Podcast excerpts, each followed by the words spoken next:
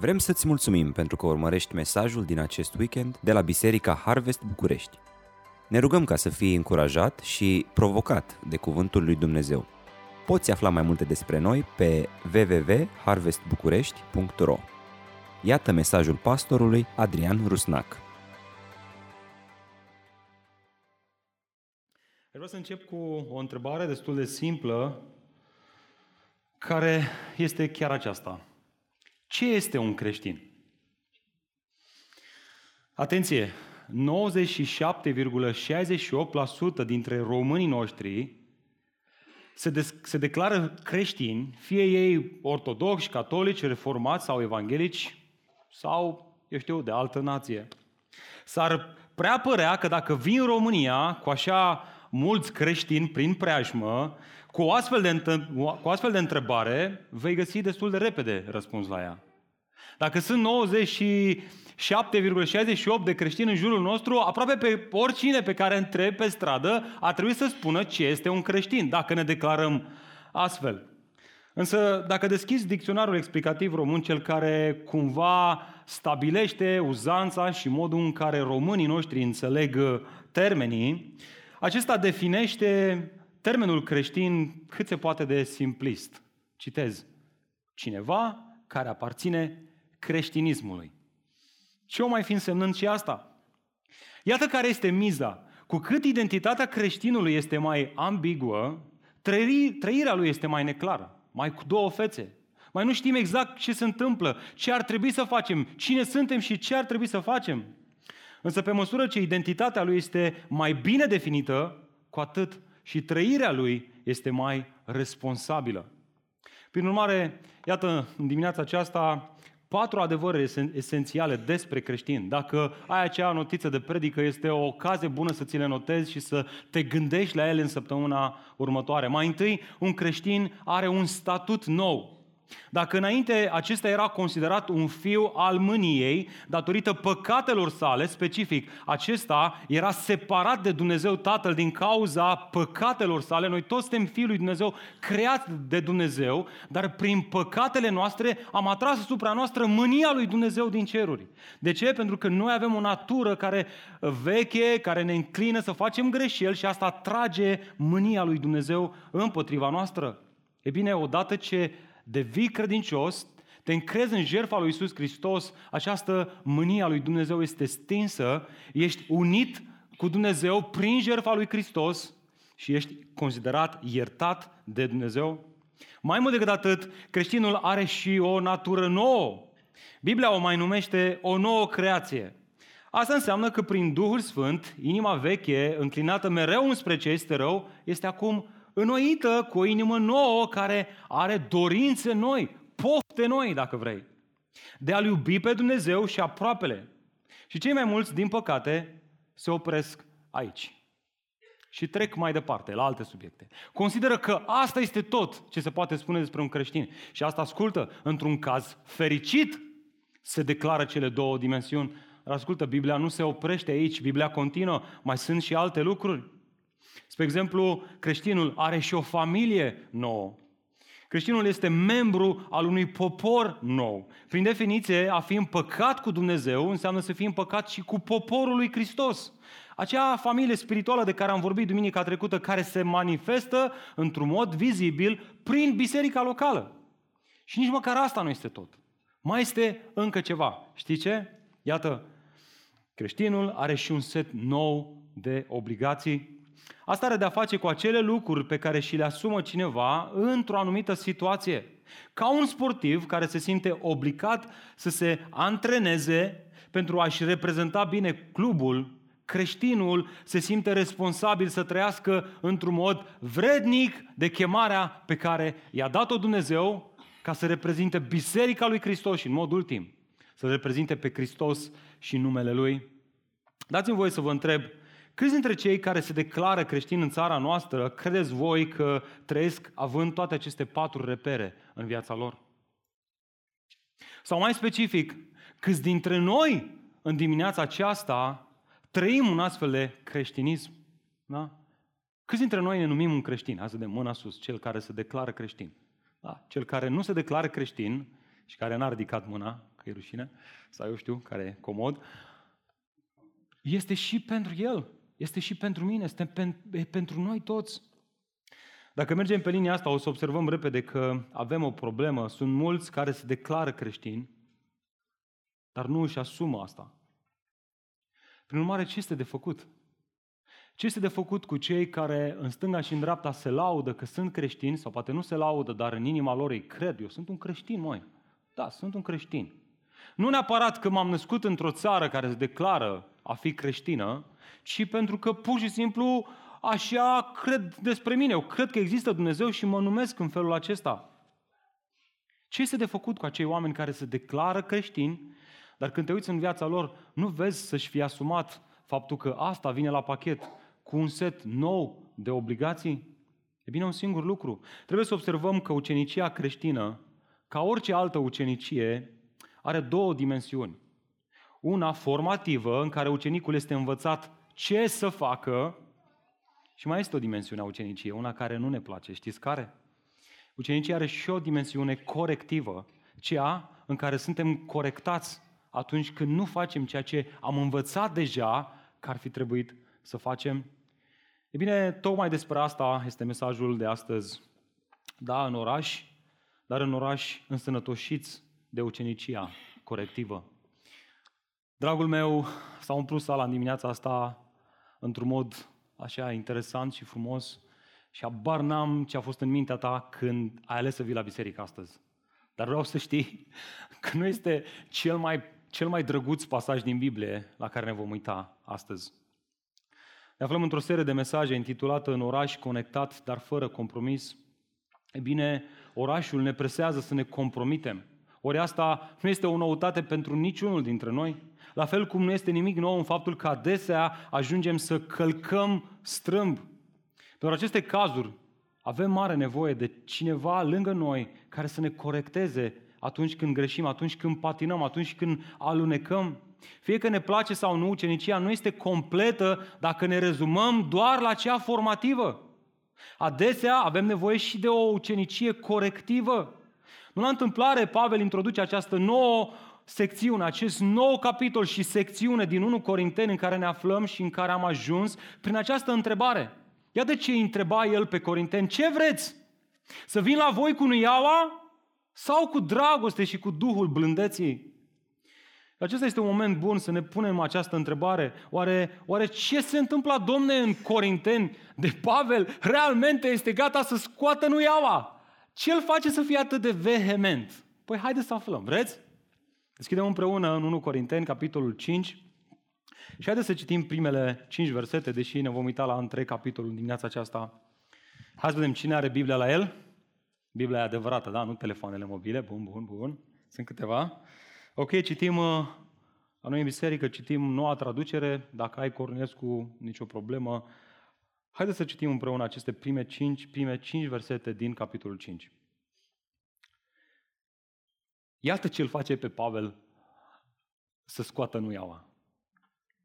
Este cunoscut faptul că între voi există desfrâu. Și încă un desfrâu din acela, cum nici între neamuri nu se găsește, până acolo încât un om trăiește cu soția tatălui său. Iar voi ați devenit aroganți și nu v-ați mâhnit mai degrabă, pentru că acela care a făcut lucrul acesta să fie dat afară din mijlocul vostru. Chiar dacă sunt absent cu trupul, totuși în duh, sunt cu voi și l-am și judecat deja pe cel ce a săvârșit un astfel de lucru, ca și cum aș fi prezent. În numele Domnului Isus, voi și cu Duhul meu, fiind adunați la oaltă împreună cu puterea Domnului Isus, am hotărât să dați un astfel de om pe mâna lui Satan pentru nimicirea trupului, pentru ca Duhul lui să fie mântuit în ziua Domnului. Până aici cuvântul Domnului. Amin. Haideți să ne plecăm din nou capetele în rugăciune. Tată din ceruri, vin înaintea ta în dimineața aceasta și mărturisesc că sunt 100% dependent de tine, de Duhul tău cel Sfânt. N-am nicio idee, Doamne, ce se confruntă, cu ce se confruntă fiecare din dimineața aceasta care stă aici, în sala aceasta. Știu, Doamne, că fiecare poate are așteptările lui și nevoile lui chiar legitime. Însă, Doamne, într-o vreme ca aceasta, ai hotărât să vorbim despre păcat. În seria aceasta de mesaje în 1 Corinteni, Doamne, Tu, Tu ești Cel care ne-ai spus să predicăm tot sfatul lui Dumnezeu, tot cuvântul lui Dumnezeu. Așa că, Doamne, stăm înaintea Ta și îți cerem un singur lucru. Cercetează inimile, înmoaie-le, nu le lăsa să fie tari. Doamne, ferește-ne de mândrie și aroganță în dimineața aceasta și dă-ne inimi care să primească cuvântul Tău, așa cum este El, pur. Numele Lui Iisus Hristos m-am rugat toate acestea. Amin. Fraților, astăzi ne uităm la un text greu, la care dacă nu am fi fost într-o serie de mesaje, cel mai probabil eu nu aș fi predicat din el. L-aș fi evitat. Însă asta ne oferă oportunitatea să realizăm că biserica noastră nu are nevoie doar de o ucenicie formativă, de care am avut parte atât de mult în acești ultimi patru ani de zile, ci și de una corectivă. La fel cum un organism nu rămâne sănătos dacă nu elimini acele lucruri care îl fac să fie nesănătos, cum ar fi o alimentație greșită, la fel și biserica. Ea nu are cum să rămână sănătoasă ca și organismul al lui Hristos dacă nu eliminăm acele lucruri care nu sunt sănătoase între noi. Evident, dacă nu eliminăm păcatul. Prin urmare, prin urmare iată întrebarea din dimineața aceasta.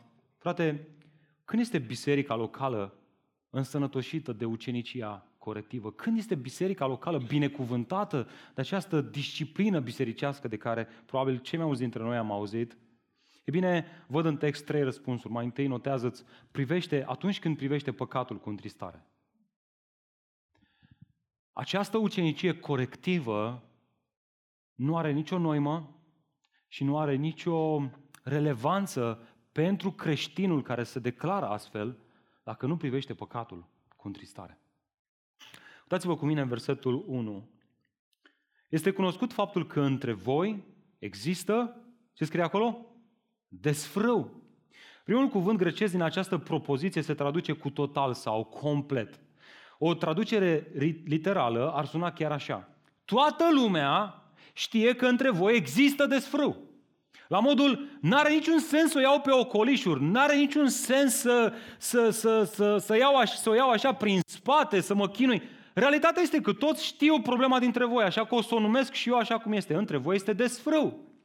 Frate, dar care era situația acolo? Pentru a descrie situația, Pavel folosește grecescul acesta uh, porneia, care, tradus, care la, pe care îl avem tradus în noua traducere cu desfrâu sau așa cum se mai poate traduce el cu imoralitate. Cuvântul acesta avea un înțeles larg, demascând în general păcate sexuale ilicite, care includeau adulter, curvie, homosexualitate, lesbianism, incest sau, ascultă, până chiar și sexul cu animalele era, un cuvânt, era cuvântul acesta folosit. Specific, în contextul lor, lucrurile ajunseseră atât de departe încât Pavel le scrie, iată în continuare versetul 1, și încă un desfrâu, nu orice desfrâu, ci un desfrâu din acela, cum nici între neamuri nu se găsește. Până acolo încât un om trăiește cu soția tatălui său. Expresia aceasta a trăiește cu, în special când e folosită la infinitiv, așa cum apare aici în original, înseamnă a avea pe cineva. Evident, din context, a întreține relații sexuale. Ba mai mult, trebuie să observăm și faptul că verbul acesta apare la prezent continuu. Prin urmare, acest om trăia în acest păcat. Specific, un credincios din biserică, așa se numea el, trăia cu soția tatălui său, iar astfel comitea adulter. Expresia aceasta, soția tatălui său, sugerează că ar fi fost vorba de mama lui vitregă. Însă, indiferent de situație, păcatul era grotesc. Observați evidentul? Oricât de greu de digerat ne-ar fi, este evident că Biblia este directă și pe față atunci când tratează păcatul. Ori asta am ridică mingea la filou să spun următorul lucru. Sunt astăzi mișcări de biserici în lume care spun următorul lucru. Nu ai voie să predici păcatul de la învon. Este greșit să faci asta. Asta este doar așa un secret de familie. Discutăm așa pe la colțuri, dar de la învon niciodată n-ai voie să predici păcatul. Observați cât de tare ne-am îndepărtat de modelul biblic?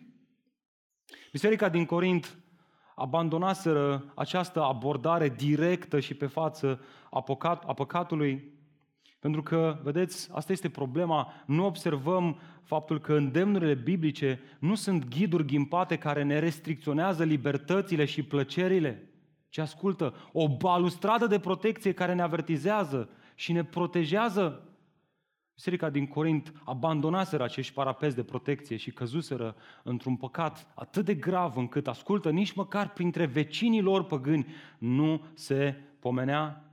Spre exemplu, juristul roman Gaius declara, citez, este ilegal să te căsătorești cu sora tatălui sau a mamei tale. De asemenea, nu mă pot căsători nici cu o femeie care mi-a fost în trecut soacră sau mamă vitregă. Mamă biologică nici nu intră în discuție. Dar oare, de, oare cum de s-a ajuns la, la asta tocmai într-o biserică? Fraților, discutăm de o biserică creștină. Oare cum s-a ajuns la așa ceva tocmai într-o biserică creștină? Vreți să știți răspunsul? Uitați-vă în continuare în versetul 2, iată cum continuă autorul. Iar voi, ce spune acolo? Tare. Ați devenit aroganți și nu v-ați mâhnit mai degrabă pentru că, pentru că acela care a făcut lucrul acesta să fie dat, să fie afară, dat afară din mijlocul vostru.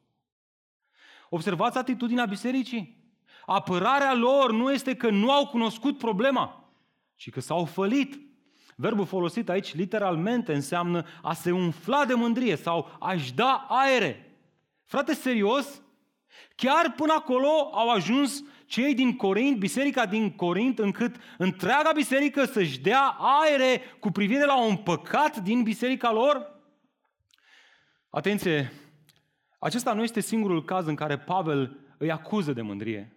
De fapt, pe parcursul epistolei aflăm că acesta este termenul preferat pe care Pavel îl folosește ca să descrie comunitatea de credincioși din Corint. Spre exemplu, în capitolul 4, versetul 6, în capitolul precedent, Pavel le scria, învățați ce înseamnă nimic dincolo de ceea ce este scris și astfel niciunul dintre voi să nu se mândrească cu cine va împotriva altcuiva. Ba mai mult, unii deveniseră aroganți cu ceea ce cunoșteau. Acestora Pavel le scria, însă, dacă Domnul va vrea, voi veni curând.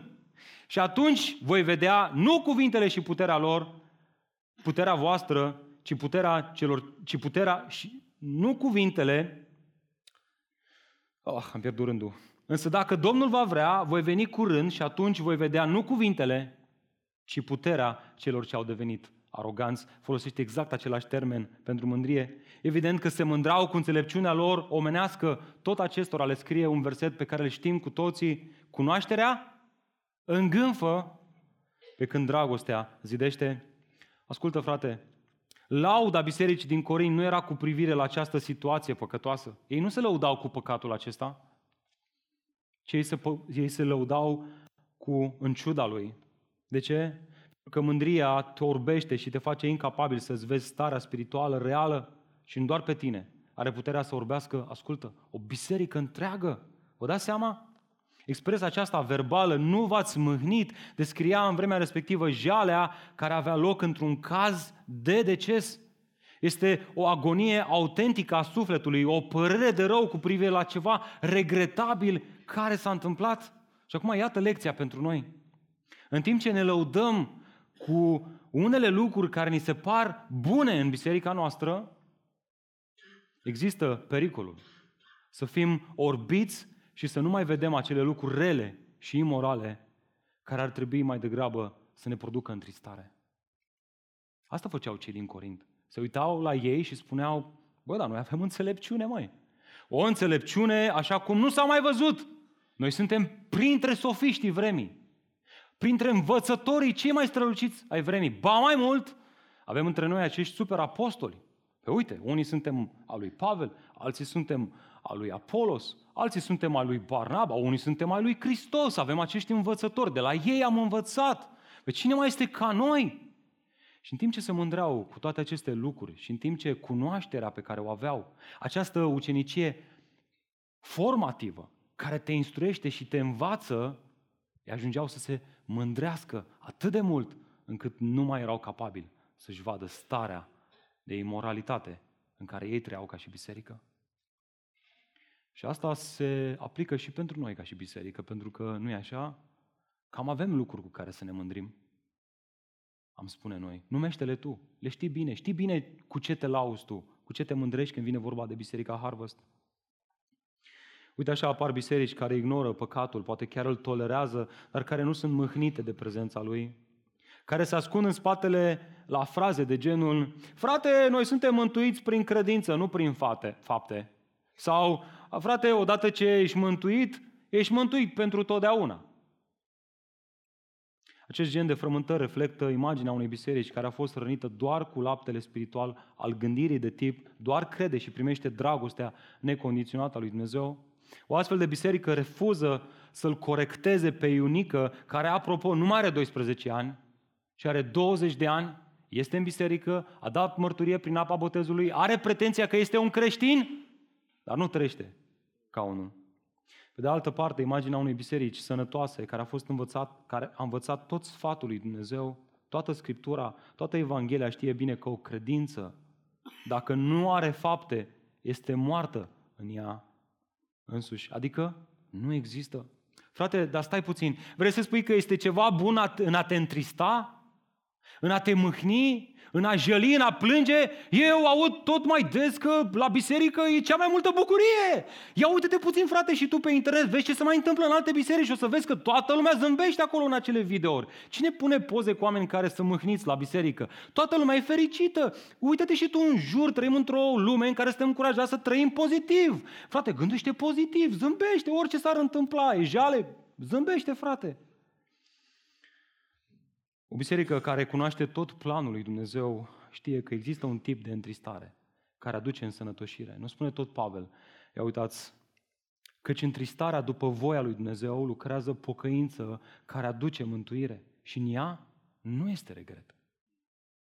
Dar pe de altă parte, întristarea lumii produce moarte. Vezi, frate, pentru lume, întristarea este atunci când nu ai ocazia să te distrezi suficient când nu ai bani suficienți, când, când, când nu ai posibilitatea să trăiești în imoralitate, când vrei să comiți imoralitate, când vrei să faci sex cu oricine vrei tu și nu poți și n-ai cu cine, atunci apare întristarea. Dar acest gen de întristare aduce cu sine o mulțime de păcate și prin asta moartea spirituală. Și câte biserici nu sunt care sunt moarte spirituale și lipsite de viață tocmai pentru că au permis păcatul între ele? De ce? Ascultă de ce. Este valabil și pentru noi. Pentru că s-au îmbătat cu apa amară a păcatului. Pentru că s-au îmbătat cu lucrurile care păreau bune între ei. S-au mândrit în loc să se fi mâhnit din cauza păcatului. Fraților, haideți să adoptăm acest element în cultura bisericii noastre și când spun asta, n-aș vrea să sugerez că n-am făcut-o până acum. Dar haideți să ne asigurăm că o facem. Cu păcatul nu este de glumit. Amin? Nu facem ironii și nu râdem atunci când aflăm că cineva păcătuiește. Notă de subsol, un frate de al nostru care se crede creștin și este cu noi aici în biserică. Aveam un prieten care își făcea o glumă de fiecare dată când își aprindea o țigară, spunea el, Doamne, primește-o pe asta și fă loc la alta. Iar eu râdeam ca prostul. Știți de ce? Pentru că eram un prost. Pentru că mă jucam cu păcatul, pentru că luam în glumă păcatul. Dar astăzi, după doar patru ani de zile de slujire ca și pastor într-o biserică, am ajuns să văd că păcatul distruge vieți, distruge familii. Nu că, nu, ne, nu, nu că soții nu se potrivesc, partenerii nu se potrivesc, nu pentru că asociații nu se potrivesc, ci pentru că păcatul distruge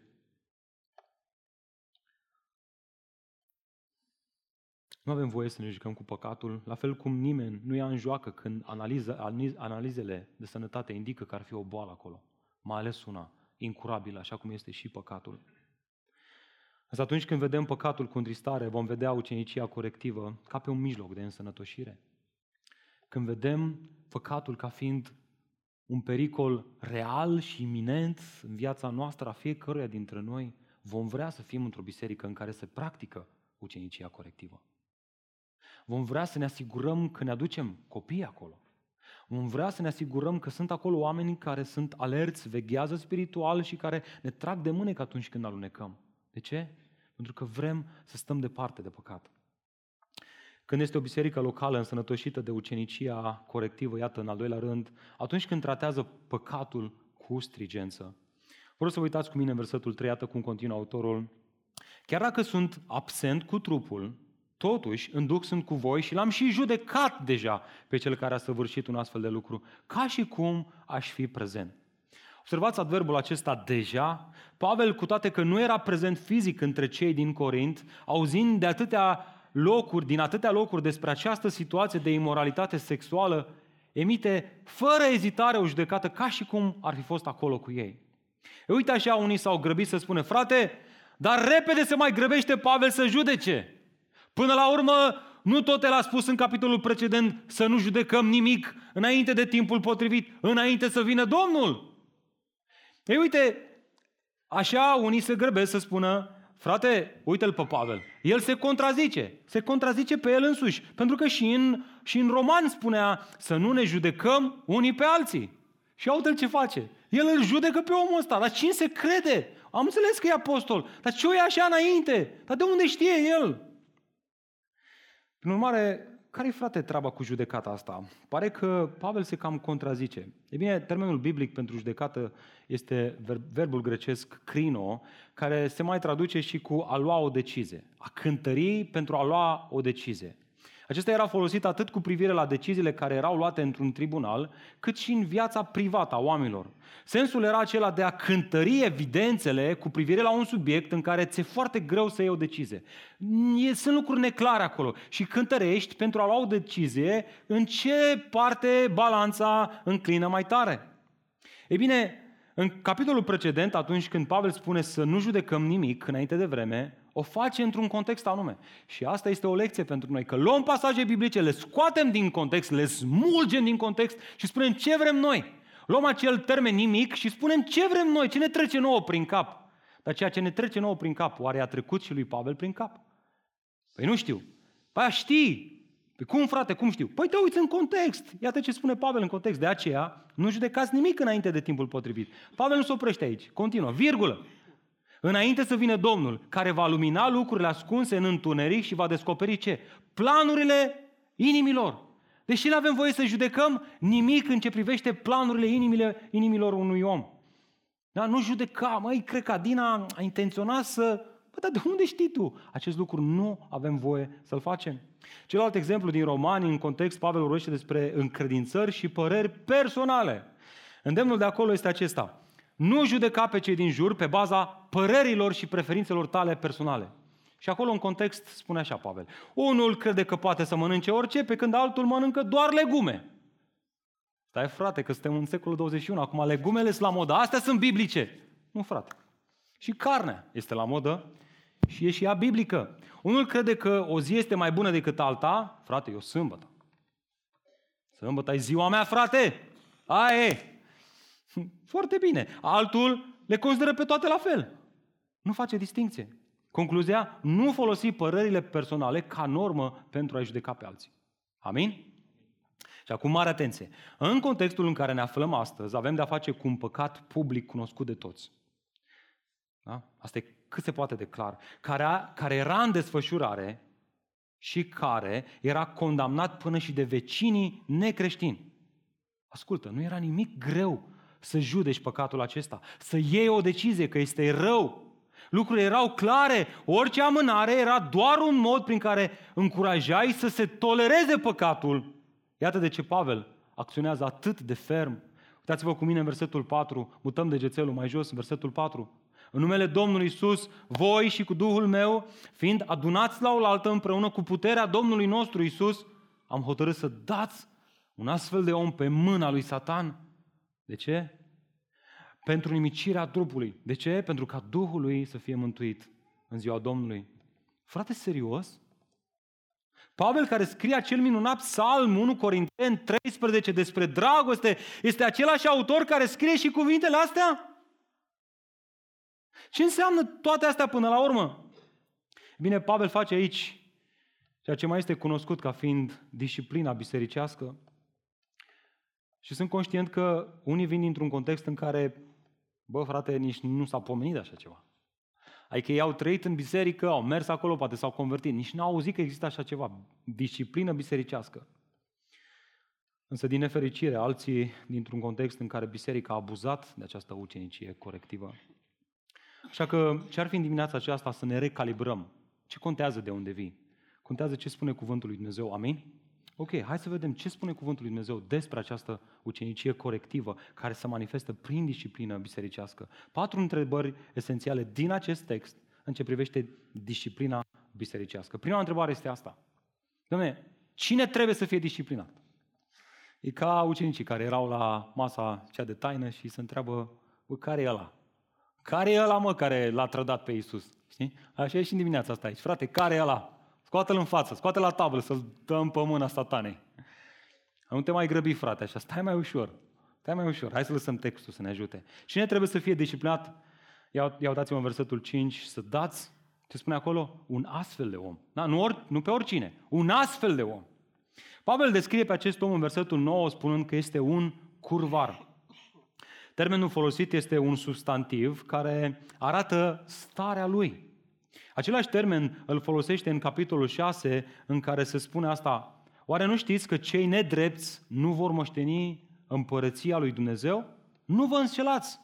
Și apoi continuă. Nici cei desfrânați, și folosește exact același termen, pornea, pe care Pavel folosește în capitolul 5 cu privire la acest curvar din Corint, nici cei desfrânați, nici cei idolatri, nici cei adulteri, nici bărbații care practică prostituția, nici homosexualii, și ai spui, da mă, păi ăștia normal, frate, dar fii atent, nici hoții, nici lacomii, ăia care mănâncă sarmale și nu se mai pot opri, nici bețivii, nici bârfitorii, ăia care sunt în biserică și vorbesc despre păcatele altora, nici ăia măcar, nici tâlharii, nimeni, Nimeni care are un păcat în viața lui de genul acesta, care îl descrie, care poate să fie păcatul predominant. Băi, ăsta așa este, un mincinos, este tot timpul fură, e un furăcios. Oamenii aceștia nu vor moșteni împărăția lui Dumnezeu.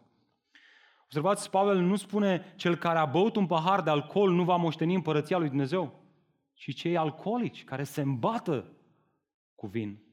Problema este un păcat anume care îți caracterizează viața. Oamenii aceștia trebuie avertizați și corectați cât se poate de repede.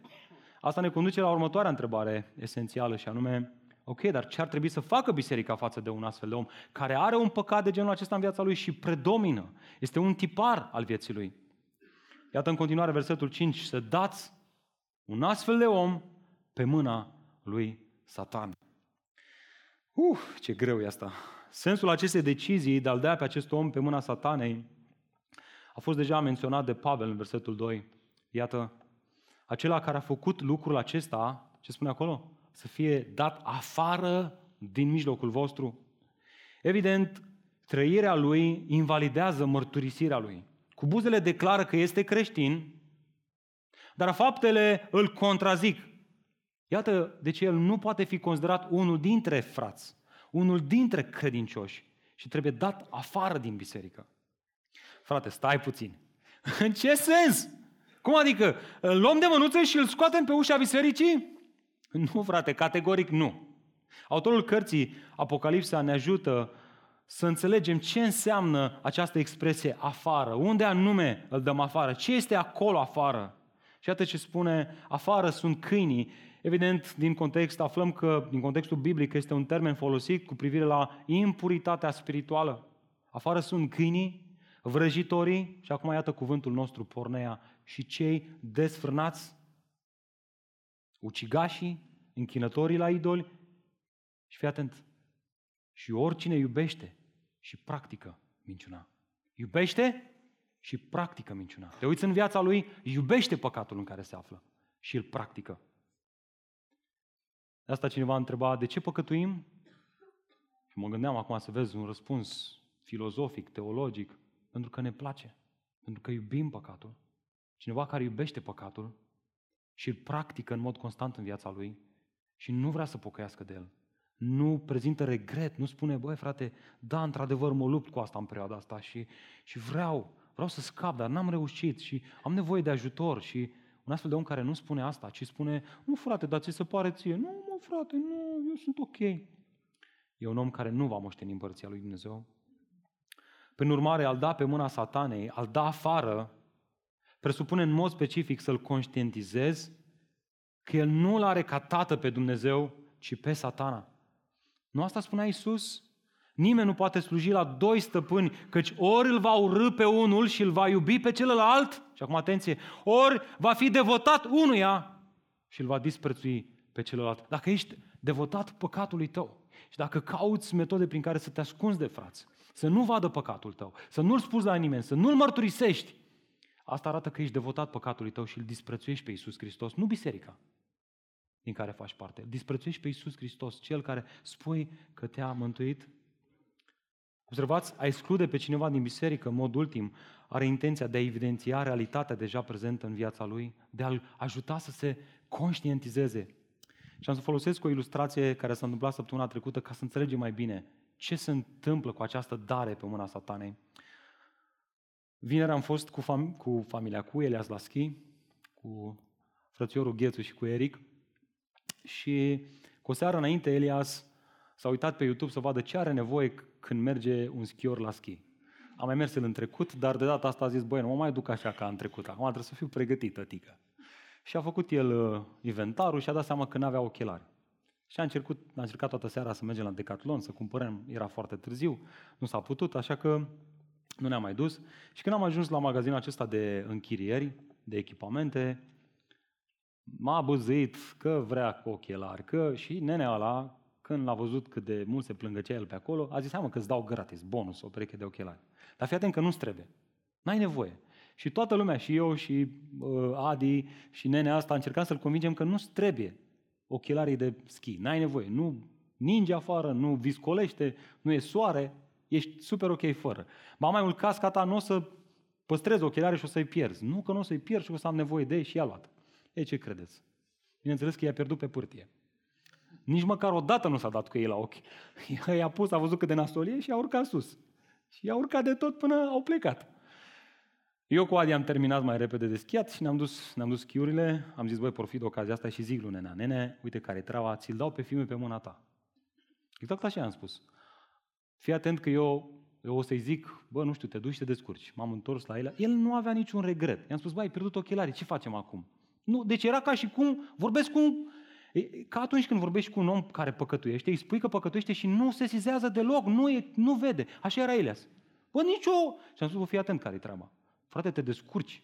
Deci fii atent că eu nu mai am bani, nu știu, te duci la nene ăla, vezi, fii atent că eu nu-i spun nimic. Te duci și o negociezi cu el, o dai. O dai la pace, nu știu cum faci. Mamă, când a aflat el, îl vedeai că nu mai era așa încrezător. Era așa vesel. Când a ajuns acolo, nu știa cum să deschidă subiectul, până la urmă și-a făcut curaj, a spus, nene, că știți că am pierdut. Aoleu. Păi tu știi ce ochelari erau ea, mă? Îi zice ăsta? Ia caută pe internet, caută el pe internet, mamă, nu știu ce ochelari, scumpi. Păi, trebuie să-i plătești acum. Am stat el așa puțin, păi n-am bani și nici tata n-are bani.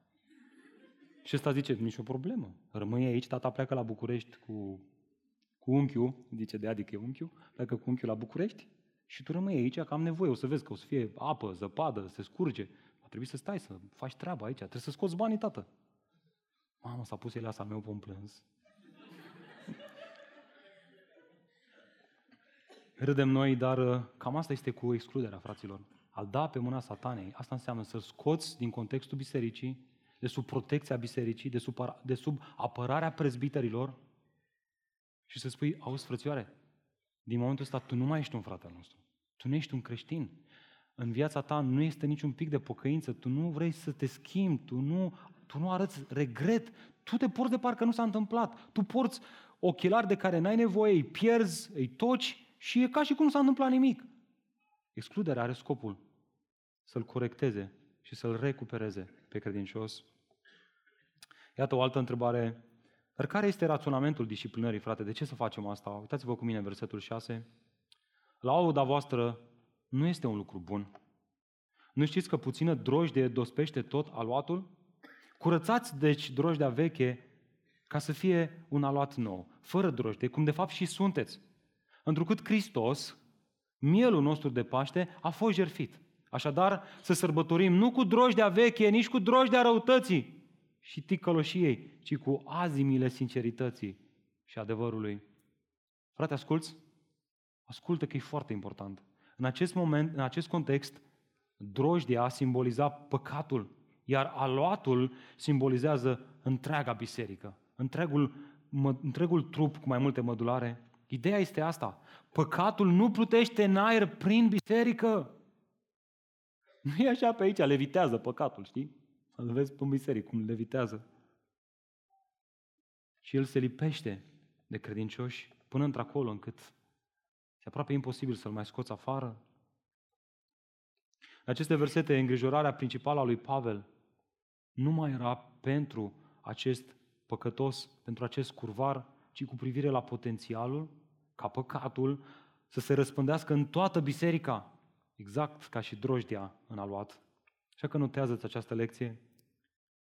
Iubirea de frați, frate drag, nu se măsoară prin cât de tolerant sau tolerant, tolerant ești tu sau eu, sau biserica, sau o biserică cu, cu privire la păcat, ci prin urgența și intenționalitatea cu care acesta este tratat.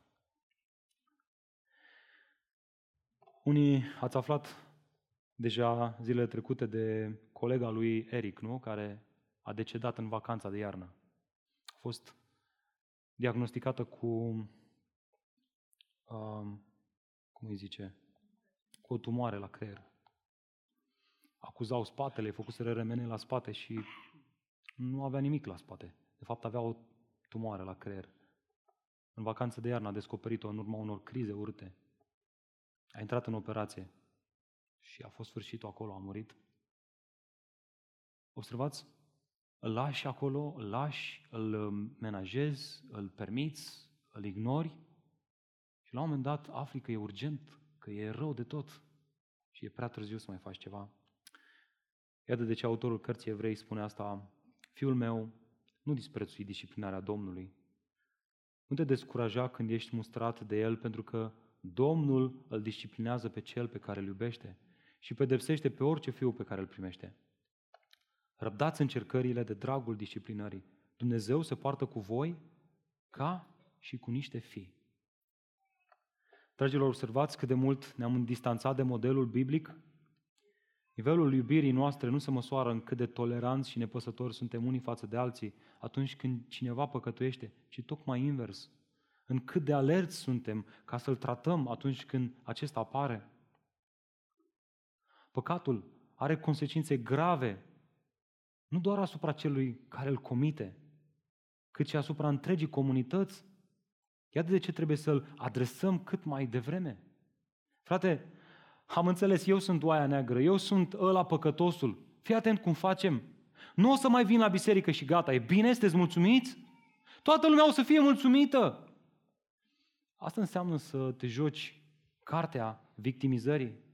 Dar ai văzut deja din text că nu asta suntem încurajați noi, biserica, să facem față de tine. Să urmărim eliminarea ta. Ce altceva? Recuperarea ta, mântuirea sufletului tău. Noi o facem, așa, facem toate lucrurile astea pentru că te iubim. Frate, eu cam știu câțiva care trăiesc în păcat. Conștienți fiind că este greșit. Dar cine sunt eu, frate, să merg să le spun asta? Asta nu este treaba mea, nu? Ci este treaba prezbiterilor. Iată o altă mentalitate greșită pe care trebuie să o corectăm. Ascultă, Iisus spune că dacă îl vezi pe fratele tău că a păcătuit, să mergi să le spui prezbiterilor. Să mergi să le spui liderul de grumică. Asta spune acolo Matei 18. Nu. Dacă îl vezi pe fratele tău că a păcătuit, între tine și el, du-te și spune Lecția de acolo din Matei 18 este asta. Păstrează ucenicia corectivă, disciplinarea corectivă la cât mai puține persoane posibile. Ideal între tine și el. Și asta sunt două situații. Dacă îl vezi pe fratele tău că a păcătuit, note de subsol, așa ai văzut tu, și trebuie să-ți amintești mereu că uneori Frățioare, mai ești și tu păcătos, mai dai și tu pe lângă. Dă-i presumție de nevinovăție. Du-te și spune, mă frate, uite, mi s-a părut asta. Mi se pare că păcătuiești constant în chestia asta. Ajută-mă să înțeleg ce se întâmplă. S-ar putea să-ți dea o explicație și să te ajute să înțelegi, nu de dragul de a-ți da o explicație, încât să-ți dai seama că, de fapt, tu ești la păcătosul care trebuie să te pocăiești. Și dacă asta este situația, pocăiește-te, frate. Nu te mândri că tu ești ăla sfântul din biserică. Nu, cu toții păcătuim și cu toții suntem lipsiți de slava lui Dumnezeu. Și dacă zice cineva că n-a păcătuit, este un mincinos. Da? Prin urmare, Matei 18 învață Biserica Harvest București. Este pasajul paralel despre ucenicia corectivă. Că ar fi ideal să păstrăm această disciplinare la cât mai puține persoane. Să nu fie nevoie să mă duc la 10 persoane în biserică să le spun. Și doar, în, ascultă, nici măcar partenerului de viață să nu-i spun. Soției mele. Dacă, dacă văd pe cineva din biserică, eu, Adrian Ruznac, că păcătuiește, și mă duc și spun, frate, uite, ai problema asta. Eu nu mă duc la seară, seara sau cu seara înainte la Eliza și spun, Eliza, uite, o să mă duc mâine să uit. Băi, nenorocitul ăla, mă. Asta înseamnă să tratezi păcatul cu strigență și să nu o iei pe ocolite. Frate, eu aș face asta, dar îmi e frică că nu știu să judec corect. Dacă o dau pe lângă.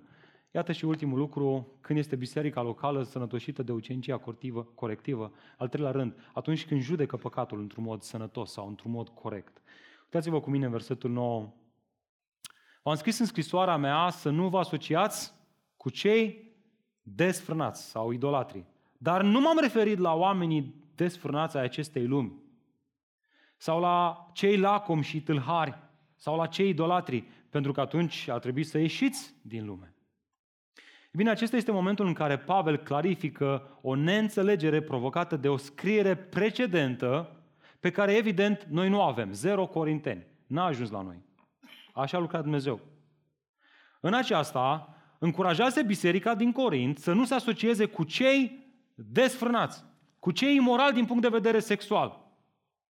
Prin aceste cuvinte, ei au înțeles că nu ar trebui să se asocieze niciun fel cu cei din afara bisericii care trăiau într-un mod desfrânat.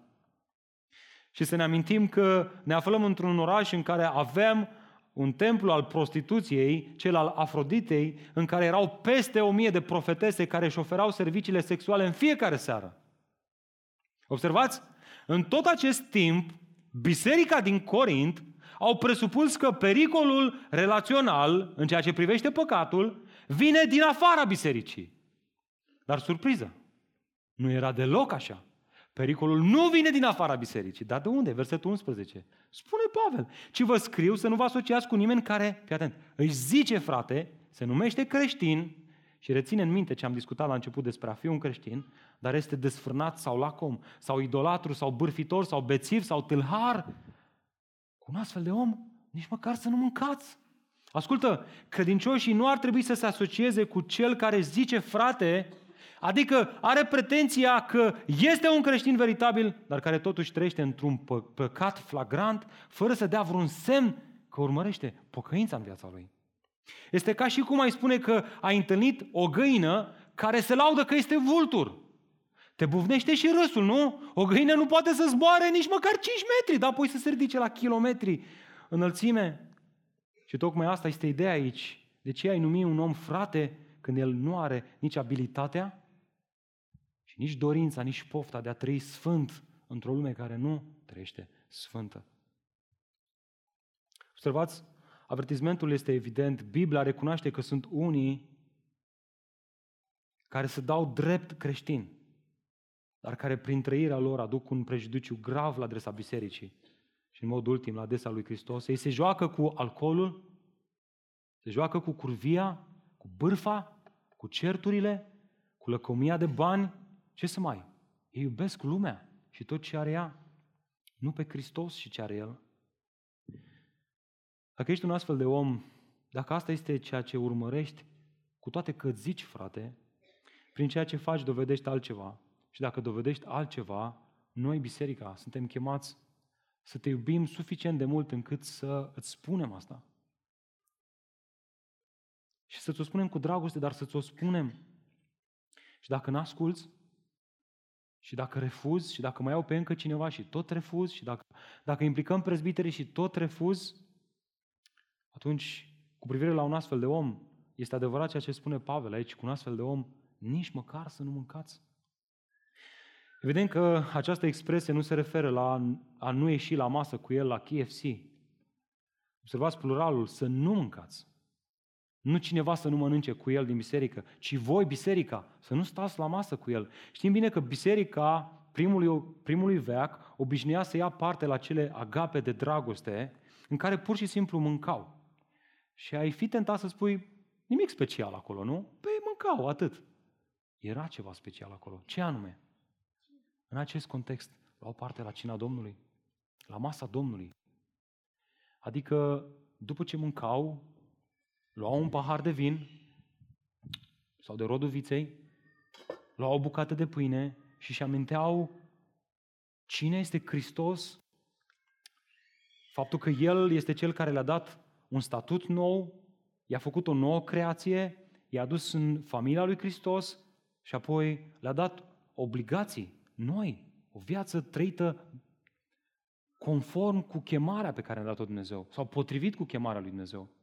Cei care luau parte la cină în acele contexte, care mâncau împreună, declarau că Isus Hristos este Cel care le-a transformat viața și ei sunt creștini.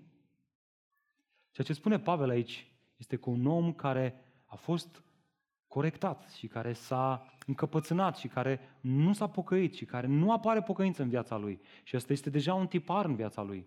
El trebuie exclus și nu mai poate să ia parte la cină. Nu că nu are voie. Nu are nevoie să ia parte la cină. De ce să iei parte la cină, să declari ceva ce tu nu ești? Ceva ce tu nu e, tu nu, nu reflecti în viața ta. Tu nu urăști păcatul, tu îl iubești. Tu cauți să păcătuiești. Tu cauți să trăiești în idolatrie. Tu cauți să fugi în lume. De ce să iei parte la cină? Nu ai nevoie. Un astfel de om nu are nevoie. De aia trebuie să nu fie primit aceste mese în care se ia parte la cina Domnului.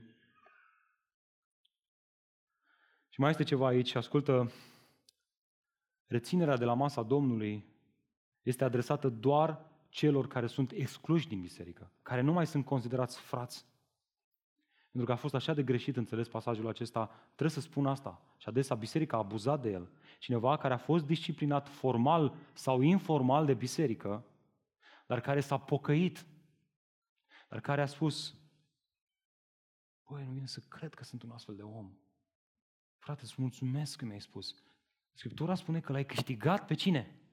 Pe cine ai câștigat? Pe fratele tău. El este fratele tău în continuare, tu îl consideri un frate, prin urmare este binevenit să iei parte la cină cu el. El are mare nevoie să ia parte la cină. El are nevoie să-și amintească ce a făcut Hristos în viața lui, ce îi dă putere să se separe de lume și de tot ce este păcătos. Și cu toate astea, sunt unii care nu se pocăiesc și care resping această disciplinare și biserica este adesea chemată să îi excludă pe acești oameni. Și uite așa, sora din biserică dă într-un sentimentalism și fratele care le întunecă judecata la modul, dar stai frate, cum adică să mă port chiar așa de drastic cu el, să nu-l primesc la cina Domnului? Dar cine suntem noi, frate, să luăm această decizie? Nu, haide mai bine să tolerăm păcatul. Poate că se va pocăi dacă tolerăm păcatul. Hai să nu-i spunem nimic lui Elias, că a pierdut ochelarii. Las că plătește tata de fiecare dată. Ce părinte nebun. Vezi cum inversăm noi planul lui Dumnezeu cu planurile noastre, cum prin asta îi spunem lui Dumnezeu că noi știm mai bine. Nu, Biblia spune altceva, că această separare intenționată față de cineva care trăiește în păcat este ceea ce poate aduce cercetarea lui. Nu, nu garantează că va aduce cercetarea lui, dar poate aduce. Este ultima metodă prin care biserica îl încurajează pe acest om să, să-și vină în fire, cu scopul de a fi recuperat și restaurat. Iată de ce Pavel arată atât de clar care sunt persoanele pe care suntem chemați să le judecăm, versetul 12, ultimele două versete din textul nostru. De ce să-i judecăm pe cei de afară? N-ar trebui să-i judecăm pe cei dinăuntru? Pe cei de afară îi va judeca cine? Dumnezeu. Dați-l afară din mijlocul vostru pe omul acela, adică socotiți-l că nu mai e parte dintre voi. Notează-ți și această ultimă lecție. Atitudinea de judecată a bisericii în privința păcatului nu trebuie direcționată înspre cei de afară, ci înspre cei dinăuntru bisericii. Cei de afară, frate drag, nu au nevoie de corectarea și maturizarea spirituală. Nu au nevoie de disciplină bisericească cei de afară ci au nevoie să audă Evanghelia lui Iisus Hristos ca să fie convertiți, născuți din nou, ca astfel să aibă abilitatea să se separe de tot ce este păcătos. Prin urmare, față de creștini facem, față de necreștini facem evangelizare și față de creștini facem ucenicizare. Iar ucenicizarea înseamnă formativ și corectiv. Câți dintre voi sunteți membri într-o biserică evanghelică de peste 5 ani de zile?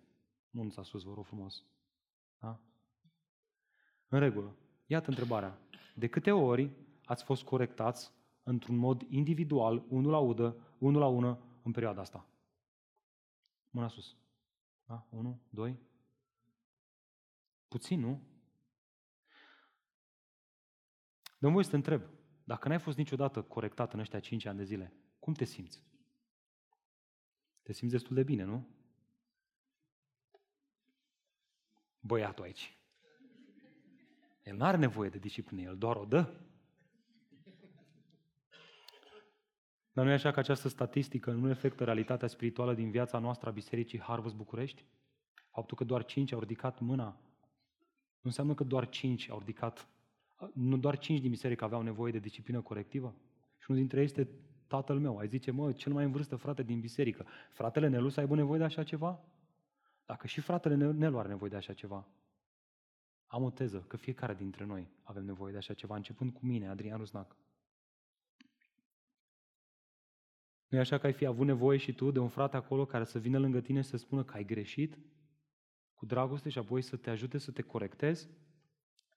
Dar vezi, în timp ce arătăm cu degetul înspre depravarea care se întâmplă în lumea noastră, în timp ce judecăm acești oameni și spunem, ia uite ce se întâmplă la Sydney. Păi vezi, dacă fac parade gay la care vin sute de mii de oameni, normal că le dă Dumnezeu foc. La ce te aștepți din partea oamenilor? Ai, ai, facem asta în timp ce noi în România aici conducem în Europa la avorturi, la ucideri. Adică cu ce suntem noi mai buni decât cei din Sydney? Cu nimic, fraților. Când te uiți la oamenii de afară, nu te poți aștepta la nimic altceva decât la a trăi în păcat. Așadar, disciplina bisericească nu este despre a te face de râs, nu este despre a fi scos în față la tablă, ca toți ceilalți colegi să râdă de tine că nu ți-ai făcut tema, ci despre un coleg care mai disciplinat decât tine se apropie de tine în drum spre școală și spune Bă, frățioare, băi, ți-ai făcut tema? Bă, nu mi-a, bă, iar nu ți-ai făcut tema, mă. Băi, Adi, ai deja 10 zile la rând de când nu ți-ai mai făcut tema. Bă, nu e ok. Uite, vreau să te ajut. Am, frate, trezește-te. Unde, unde o să ajungi? Mai sta cu golanii aia. Vino și stai cu noi, ăștia care vrem să ne ținem de teme. Asta este imaginea din biserică pe care a spus-o Pavel atât de frumos în Galateni. Fraților, dacă cineva este prins în vreun păcat, voi, ceilalți care sunteți duhovnicești, ar trebui să-l bârfiți, să-l vorbiți de rău și să-l faceți să se simtă prost. Să scoateți în față și să îl faceți pe ăla să nu mai vină să vină la biserică. Nu. Voi cei care sunteți duhovniceți ar trebui să-l îndreptați cu blândețe. Poziți-vă ca să nu fiți și voi ispitiți. Purtați-vă poverile unii altora și veți împlini astfel legea lui Hristos. Cum să ne purtăm poverile unii altora? Pur și simplu să mă duc la fratele meu și să spun, frate, vezi când bagajul tău din spate, în timp ce facem această drumeție, tu ți-ai luat niște porcării de care n-ai nevoie. Eu nu te încurajez să-mi dai porcăriile mie, să le care eu pentru tine, și te încurajez să le iei, să le dai jos, să le lași în spate. Aruncă-le, nu-ți trebuie. Ia doar ce trebuie. Uite ce trebuie. Uite ce spune Scriptura că trebuie. Un frate sau o soră păcătuiește și un alt frate sau o soră tratează această chestiune cu dragoste și fără să facă prea mult zgomot. Fără să împărtășească motivul de rugăciune cu alții. Frate, am înțeles acum că sunt și eu responsabil să fac parte din această ucenicie corectivă, să o primesc și să o dau mai departe. Dar nu știu când este momentul potrivit să o fac. Nu vreau să judec greșit.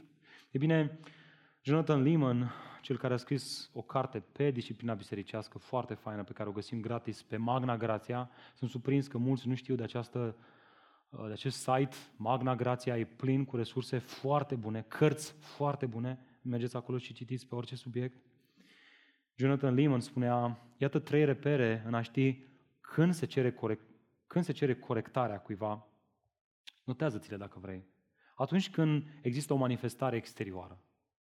Dacă l-a văzut cineva pe fratele său în păcat. Da? Noi nu ar trebui să ridicăm cartonașul roșu de fiecare dată când suspectăm că inima cuiva și-a făcut, loc, și-a făcut în inima cuiva și-a făcut loc lăcomia sau mândria. La modul ca un arbitru care a oprit un derby între Real Madrid și Barcelona, să zicem, și care este un jucător acolo? Sta, Cristiano Ronaldo, da? Nu mai e? Ah. Messi, da? Și oprește pe la jumătate. Oh! Prr, fluieră! Cartonaș roșu lui Messi. Ce am făcut? A, te-am văzut eu. Era să-l nenorocești pe ăla acolo. Ai intrat, vrei să intri tare. Bă, dar n-am intrat. Nu, știu eu că vrei să intri. Cum mi s-ar părea? Multor așa facem și noi în biserică. Te-am văzut eu cum te-ai uitat, frate. Ce să vezi, mă, frate, eram obosit în dimineața aia. N-am nimic cu tine. Du-te și întreabă, du-te și vorbește cu el. Deci când este o manifestare exterioară, du-te și vorbește cu el. Dar nu pleca de la premiza că a greșit. Apoi există un tipar păcătos. Noi nu ar trebui să căutăm să corectăm orice păcat cu orice preț. Trebuie să existe loc în viața bisericii pentru dragostea care, ascultă, acoperă o mulțime de păcate, cum spune Petru. Vă dați seama cum ar fi dacă Dumnezeu ne-ar disciplina de fiecare dată când greșim? Ca și cum ar sta cineva cu barda la spate, ai greșit, geap! Mamă, frate, nu mai ești în casă. Evanghelia țintește mereu tiparele inimii, nu acele situații punctuale care nu se mai repetă niciodată. Și apoi există o atitudine lipsită de regret. Persoana respectivă este confruntată cu poruncile lui Dumnezeu din Scriptură, dar pare să nu regrete ce a făcut și refuză să abordeze păcatul. De ce? Ascultă de ce. Deoarece persoana respectivă prețuiește păcatul mai mult decât îl prețuiește pe Iisus Hristos. Frate drag, uite-te puțin la mine. Am să spun ceva atât de important. Asculți? Textul acesta nu spune că doar cei sfinți și fără păcat pot să facă parte din Biserica lui Hristos. Dacă ai înțeles asta, ai înțeles total greșit acest text biblic. Textul acesta prezintă vestea bună, Evanghelia lui Iisus Hristos și ca să o vedem, vă rog să vă uitați cu mine în text. Curățați, ce spune acolo, drojdea veche, ca să fiți un aluat nou, fără drojdie, cum de fapt și sunteți. Cum? Cum să curățăm drojdea veche? Cum să, cum să curățăm păcatul în biserica noastră? Cum? Hristos, mielul nostru de Paște, a, a fost jertfit. Dacă este ceva ce ne curăță drojdia veche a păcatului din aluatul cel nou al bisericii, acela, în mod ultim, nu sunt prezbiterii, nu sunt liderii de grup mic, ci este doar Isus Hristos și puterea jertfei sale. Amin? Ea, jertfa aceasta, este cea care ne înnoiește și ne dă puterea să iertăm, să fim iertați și să ne rupem de păcat. Așadar, fii atent, fii atent vestea bună.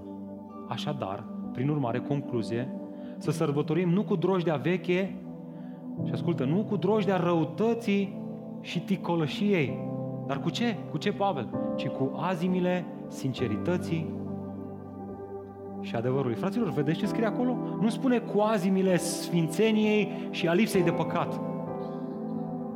Nu asta spune, ci spune cu autenticitate, cu sinceritate, cu adevăr, adică să nu mai vii la biserică pretinzând altceva decât ceea ce ești. Noi toți am păcătuit și suntem lipsiți de slava lui Dumnezeu. Nu avem niciun motiv să ne mândrim că ne-a ieșit săptămâna trecută și n-am mai făcut păcatul ăla.